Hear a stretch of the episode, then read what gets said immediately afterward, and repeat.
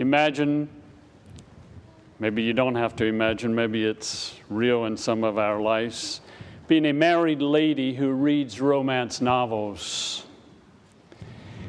And as the lady is reading the romance novel, dreams of a guy in the novel and having a husband like him rather than her own husband. Imagine a man who is married who surfs the web for pornography while thinking about how nice the women he sees are in contrast to his wife. Imagine a child or a teen who listens to and obeys rules at home to stay out of trouble, but doesn't care for or respect his or her parents. Let's take our Bibles and turn to Mark chapter 7, reading together verses 1 through 23. Mark 7, 1 through 23. And if you want to stand, Jeff, you can, and the rest of you guys can just stay where you are. Mark 7, 1 through 23. The Pharisees and some of the teachers of the law who had come from Jerusalem gathered around Jesus, and some saw and saw some of his disciples eating food with hands that were unwashed or unclean, that is, unwashed. The Pharisees and all the Jews do not eat unless they give their hands a ceremonial washing, holding to the tradition of the elders. When they come from the marketplace, they do not eat unless they wash and they observe many other traditions, such as the washing of cups, pitchers, and kettles. So the Pharisees and teachers of the law asked Jesus,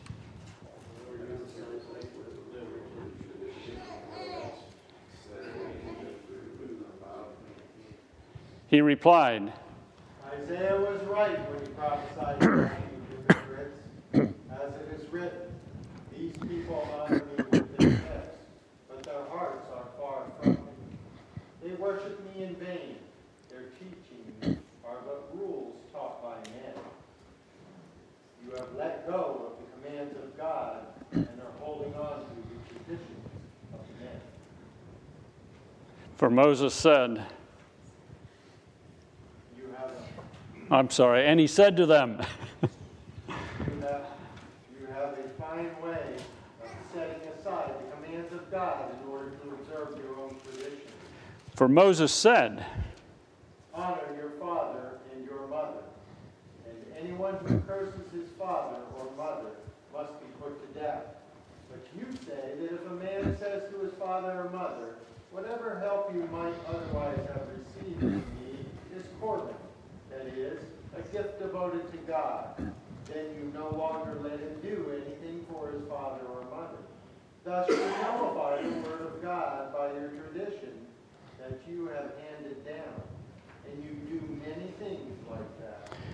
Again, Jesus called the crowd to him and said, Listen to me, everyone, and understand this. Nothing outside a man can make him unclean by going into him. Rather, it is what comes out of a man that makes him unclean. After he had left the crowd and entered the house, his disciples asked him about this parable. Are you so dull? He asked, Don't you see that nothing that enters a man from the outside can make him unclean? For it doesn't go into his heart, but into his stomach, and then out of his body. In this, or in saying this, Jesus declared all foods clean. He went on, What comes out of a man is what makes him unclean. For from within, out of man's men's hearts, come evil thoughts, sexual immorality, theft, murder, adultery, greed, malice, deceit, lewdness, envy, slander, arrogance, and folly. All these evils come from inside and make a man unclean. As we consider this passage again this morning, we found last week that the Pharisees, teachers of the law, observed Jesus. They've been doing that throughout his ministry, and they find that there's a problem. And as we mentioned last week, the Pharisees and teachers of the law had a big long list of traditions that needed to be followed And those traditions were beyond the Mosaic law. Basically, they put a fence around the Mosaic law to try to help people to make sure they obeyed the Mosaic law. So in verse 5, the Pharisees and teachers of the law asked Jesus, Why don't your disciples live according to the tradition of the elders instead of eating their food with unclean hands? And then Jesus responds Isaiah was right when he prophesied about you hypocrites, as it is written. Then he quotes from Isaiah. The response of Jesus almost seems as if he doesn't answer their question. Because the question is quite direct Why don't your disciples live according to the tradition of the elders instead of eating their food with unclean hands?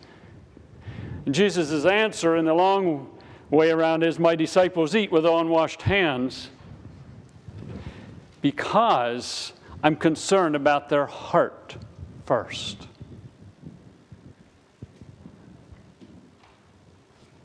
My disciples eat with unwashed hands because I'm concerned about their hearts first. His response is very strong and cuts to the core of their outward religion. And then he quotes from Isaiah chapter 29 and verse 13 These people honor me with their lips, but their hearts are far from me. They worship me in vain. Their teachings are but rules taught by men. Now keep in mind, Isaiah is basically a book of judgment on Israel for their disobedience to the Lord. But in the midst of that judgment, there is promise over and over again. And the reason God promises is because He made a covenant with Abraham. And He's fulfilling that covenant with Abraham. Part of that covenant with Abraham and all, then also Moses and Israel was that if you obey, I will bless. If you disobey, I will curse. So Isaiah is pronouncing some curses. But he's also announcing some blessings because God is faithful to his covenant. And as you think about Isaiah overall, in chapter 24, we find that the speaks of the Lord's devastation of the earth. Chapter 25 is praise to the Lord for future blessing. Chapter 26 is a song of praise. And it involves the deliverance of Israel also. Chapter 27 is woe to Ephraim. Chapter 28 is woe to David's city. Chapter 29 is woe to an obstinate nation. Chapter 30 is woe to those who rely on Egypt. Chapter 31 is the kingdom of righteousness. So we see that there's a combination of judgment and blessing, but it all goes back to God's promise to Israel involving Abraham and Moses. Now let's go back to Isaiah chapter 29. Isaiah chapter 29. when the Old Testament is quoted in the New Testament, sometimes it's good to go back and just get a feel for the passage. we'll begin reading with verse 1. Woe to you, Ariel, Ariel, the city where David settled. Add year to year, and let your cycle fest- festivals go on. Yet I will besiege you, Ariel. She will mourn and lament. She will be to me like an altar hearth. I will encamp against you all around. I will encircle you with towers and set up my siege works against you. Again, he's speaking of Jerusalem. Verse 4 Brought low, you will speak from the ground. Your speech will mumble out of the dust. Your voice will come ghost like from the earth, and out of the dust your speech will whisper. But your many enemies will become like fine dust, the ruthless hordes like blowing chaff. Suddenly, in an instant, the Lord Almighty will come with thunder and earthquake and great noise, with windstorm and tempest and flames of devouring fly. Then the hordes of all the nations that fight against Ariel, that attack her and her fortresses and besiege her, will be as it were with a dream, as it is with a dream, with a vision in the night, as when a hungry man dreams that he is eating, but awakes and his hunger remains. As when a thirsty man dreams that he is drinking, but he awakes faint with his thirst unquenched. so will it be with the hordes of all the nations that fight against Mount Zion. Be stunned and amazed. Blind yourself and be sightless. Be drunk, but not from wine. Stagger, but not from beer. The Lord has brought over you a deep sleep. He has sealed your eyes, the prophets. He has covered your heads, the seers. For you see, this whole vision is nothing but words sealed in a scroll. And if you give the scroll to someone who can read and say to him, Read this phrase, he will answer, I can't. It is sealed. Or if you give him the scroll to someone who can read and say, Read this, please, he will answer, I don't know how to read. The Lord says, These people come near to me with their mouths and honor me with their lips, but their hearts are far from me. Their worship of me is made up of only of rules taught by men. Therefore, once more, I will astound these people with wonder upon wonder. The wisdom of the wise will perish, the intelligence of the intelligent will vanish. Woe to those who go to great depths to hide their plans from the Lord. You who do their work who do their work in darkness and think, who sees us? Who will know? You who turn things upside down as if the potter were thought to be like the clay. Shall what is formed say to him who formed it, He did not make me? Can the pot say to the potter, He knows nothing? Now, please keep in mind that what Isaiah is saying about the Jews, Jesus is saying about the Pharisees and teachers of the law. What is true of the Jews is true of the Pharisees and teachers of the law.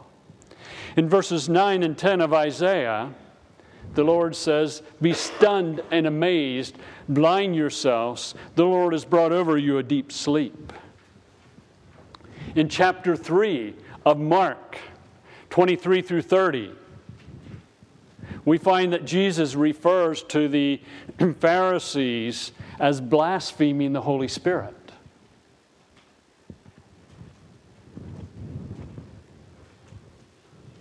in Isaiah in chapter 29 and verse 16 show what is formed, say to him who formed it. I hit the wrong wing. Show what is, show what is, show what is formed, say to him who formed it. In chapter 7 of Mark and verse 5, why don't your disciples live according to the tradition of the elders instead of eating their food with unclean hands? The Pharisees and teachers of the law continue to fail to realize that they're dealing with the potter, Christ, as revealed in this part to this point in Mark. They don't see him as a potter, just as the Jews failed to see the Lord as their potter. In chapter 2 of Mark and verse 7, what happens?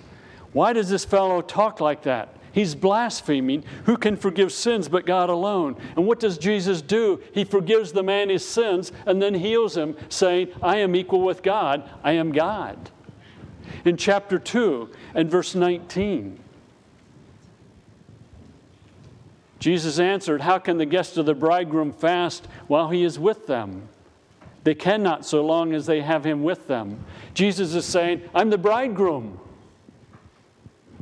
Just as God is the bridegroom to Israel. In chapter 2, 21 and 22, no one sews a patch on an unshrunk cloth or an old garment. If he does, the new piece will pull away from the old, making the tear worse. And no one pours new wine into old wineskins. If he does, the wine will burst the skins, and both the wine and the wineskins will be ruined. No, he pours new wine into new wineskins. Jesus is saying, I'm the new wine, I'm the new wineskins. And in verse 20, 28, he says, So the Son of Man is the Lord, even of the Sabbath. What is true of God to Israel, Jesus is saying, I am. I'm the potter. The Pharisees, the teachers of the law, challenge him. In verse 13 of Isaiah 29, the Lord said, and he goes on to share some things in Isaiah. These people come near to me with their mouth and honor me with their lips, but their hearts are far from me. And we find in chapter 7 and verse 6 that Jesus replied. Jesus is comparing himself to the Lord, claiming to be equal with the Lord in Isaiah 29. In verse 13 of Isaiah, this people, and the Lord goes on to speak of them about their worship. And in verse 6 of Mark 4, Isaiah was right when he prophesied about you, hypocrites. What was true of the Jews is true of the teachers of the law and the Pharisees. So when Jesus quotes from Isaiah, it's important to understand that context. He says, These people honor me with their lips, but their hearts are far from me. They worship me in vain. Their teachings are but rules taught by men. So the Pharisees honored God with their lips. The teachers of the law had hearts that were far from the Lord. Their worship was in vain. Their teachings are rules taught by men. He's saying that to the teachers of the law and the Pharisees. He's saying that to the pastors and to the elders and to the missionaries in modern day America, if we made that parallel.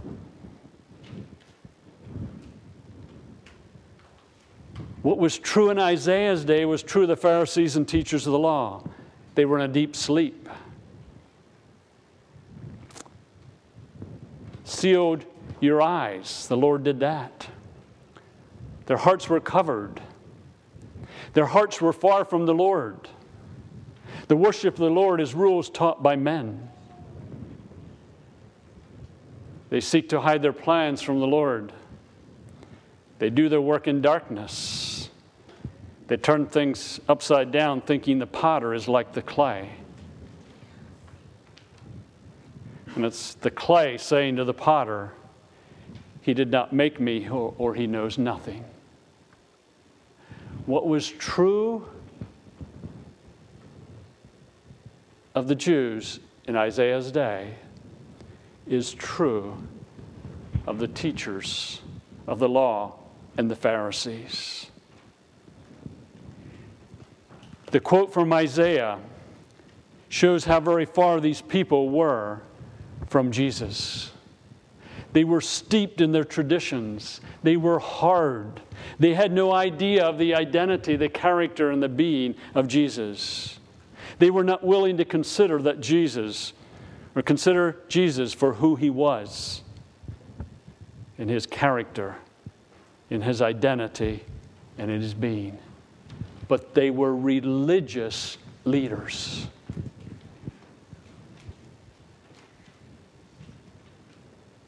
Isaiah was right when he prophesied about you, hypocrites, you teachers of the law, you Pharisees, these people, these Pharisees, these teachers of the law honor me with their lips, but their hearts are far from me.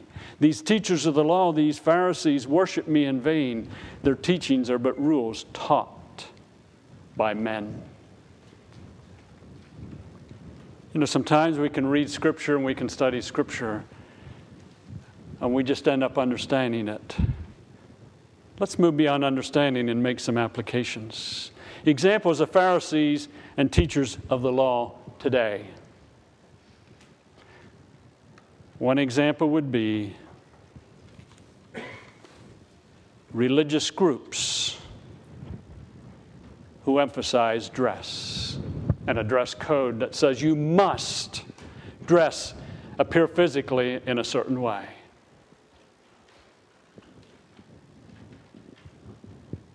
And there are a fair number who would emphasize that.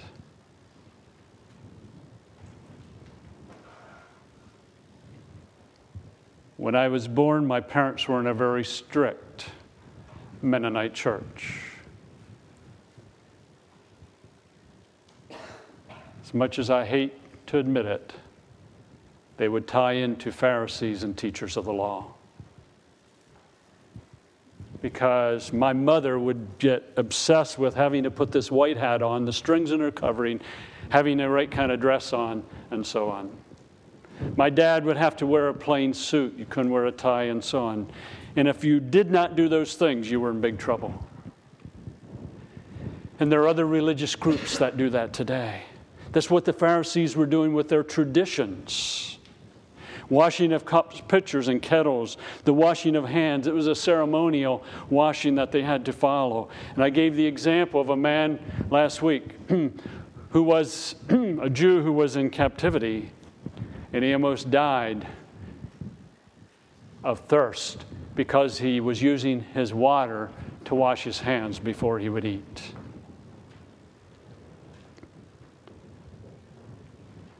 That would be an example. Another one would be must be a certain style of music in a service or services. Some people will say you must have traditional music, and if you don't have it, you're sinning. You must. And then you go to the other extreme, you must have contemporary music or you're wrong. And they make it a law. Pharisees, teachers of the law. And I'm talking about the must part, where it must be a certain way. Or you're sinning. Music has been a battleground for many years. What does God say? But the must part. Attendance at services is a measure of spirituality, and it ends up being a duty, not out of desire. Oh, they come to every service. They're really spiritual. they miss one every now and then. They're not as spiritual. And it becomes a rule. It determines spirituality rather than being concerned about the heart and the desire. Ruth and I get married on a Saturday evening, if I recall, 7 o'clock in Northumberland, Pennsylvania. After the wedding ceremony, we had a reception in the basement of the church. And following the reception, we went to our house and picked up a few clothes, even though I forgot some. And uh, we went off to a hotel. And I don't remember what time it was when we got to the hotel, but I said to Ruth Ann, now remember, tomorrow morning we have to go to church.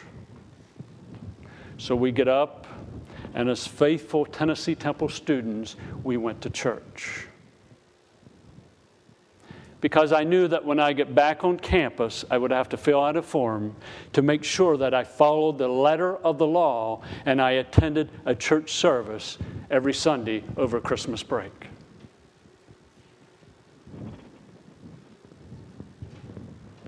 That's a measure of spirituality. We were never asked on the form that we had to fill out each week Did you go to worship because you desired God and wanted to lift Him up?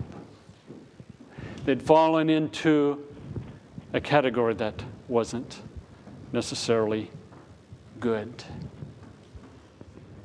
In light of Scripture, a Pharisee teacher of the law attitude seems to be taught and caught primarily through religious leaders, pastors and elders, and husbands and fathers.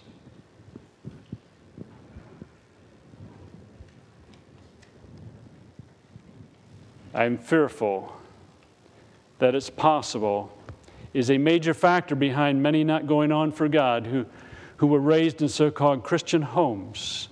And the church, it may be due to rejecting the Pharisee leaders and parents rather than rejecting Christ where there's this rule you must, you must, you must, rather than freedom in Christ.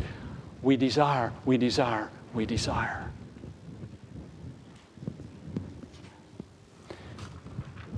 Couple applications. And then we'll read scripture together. A Pharisee, Pharisee husband. Follow me, he says to his wife. Let me lead. Listen to me in decisions. I'm the head around here and demands.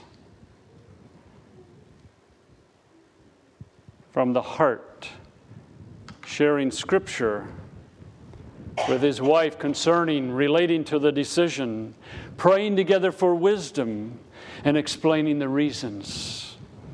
It's a marked difference. One may be a Pharisaical husband, a tradition or a, a teacher of the law, the other being concerned about the heart. A possible Pharisaical husband Wife doesn't get her act together in how she handles the money, so the husband makes threats and says, Honey, you're no longer going to have this, you know, because you didn't handle the money well. A husband who is concerned about the heart shares the position that they have in Christ. Discuss genuine contentment. That contentment is not in how much we have or how little we have, but it's in Christ. Sitting down and praying together expressing, husband expressing unconditional love and acceptance.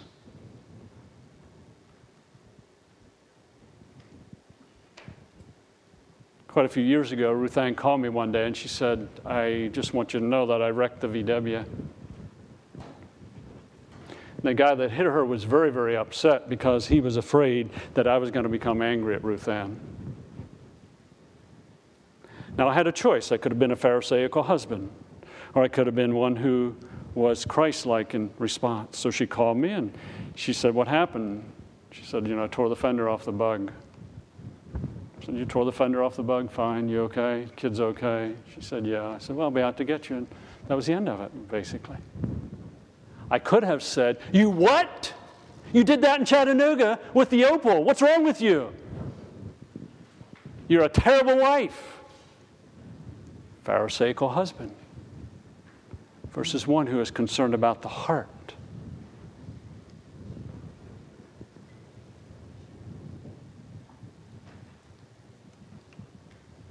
We basically have a choice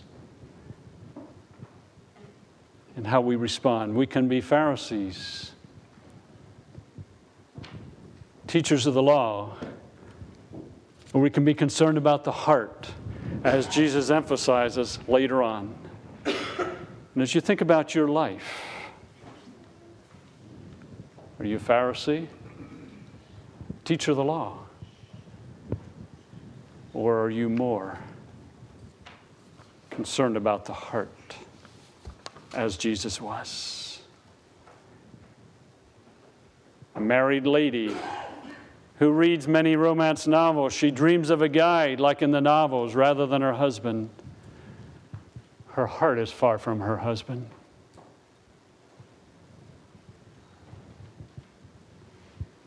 A man who is married surfs the web for pornography while thinking how nice those ladies are in contrast to his wife. His heart is far from his wife.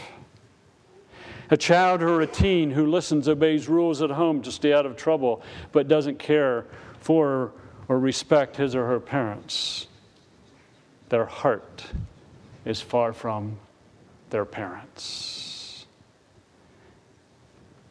As we think about worshiping in the balance of the service, as we read scripture together, do we merely keep it? Or does it come from a desire to obey Christ? As we pray together, do we just pray and are we talking to God? Or do we desire to communicate with Him? As we sing together, do we desire to sing as unto the Lord? Or are we just going through the motions as we give? Are we giving out of a heart of grace? I invite you to take your Bibles and turn to 1 Peter chapter 5 as we read a portion of Scripture together as Danny comes to read.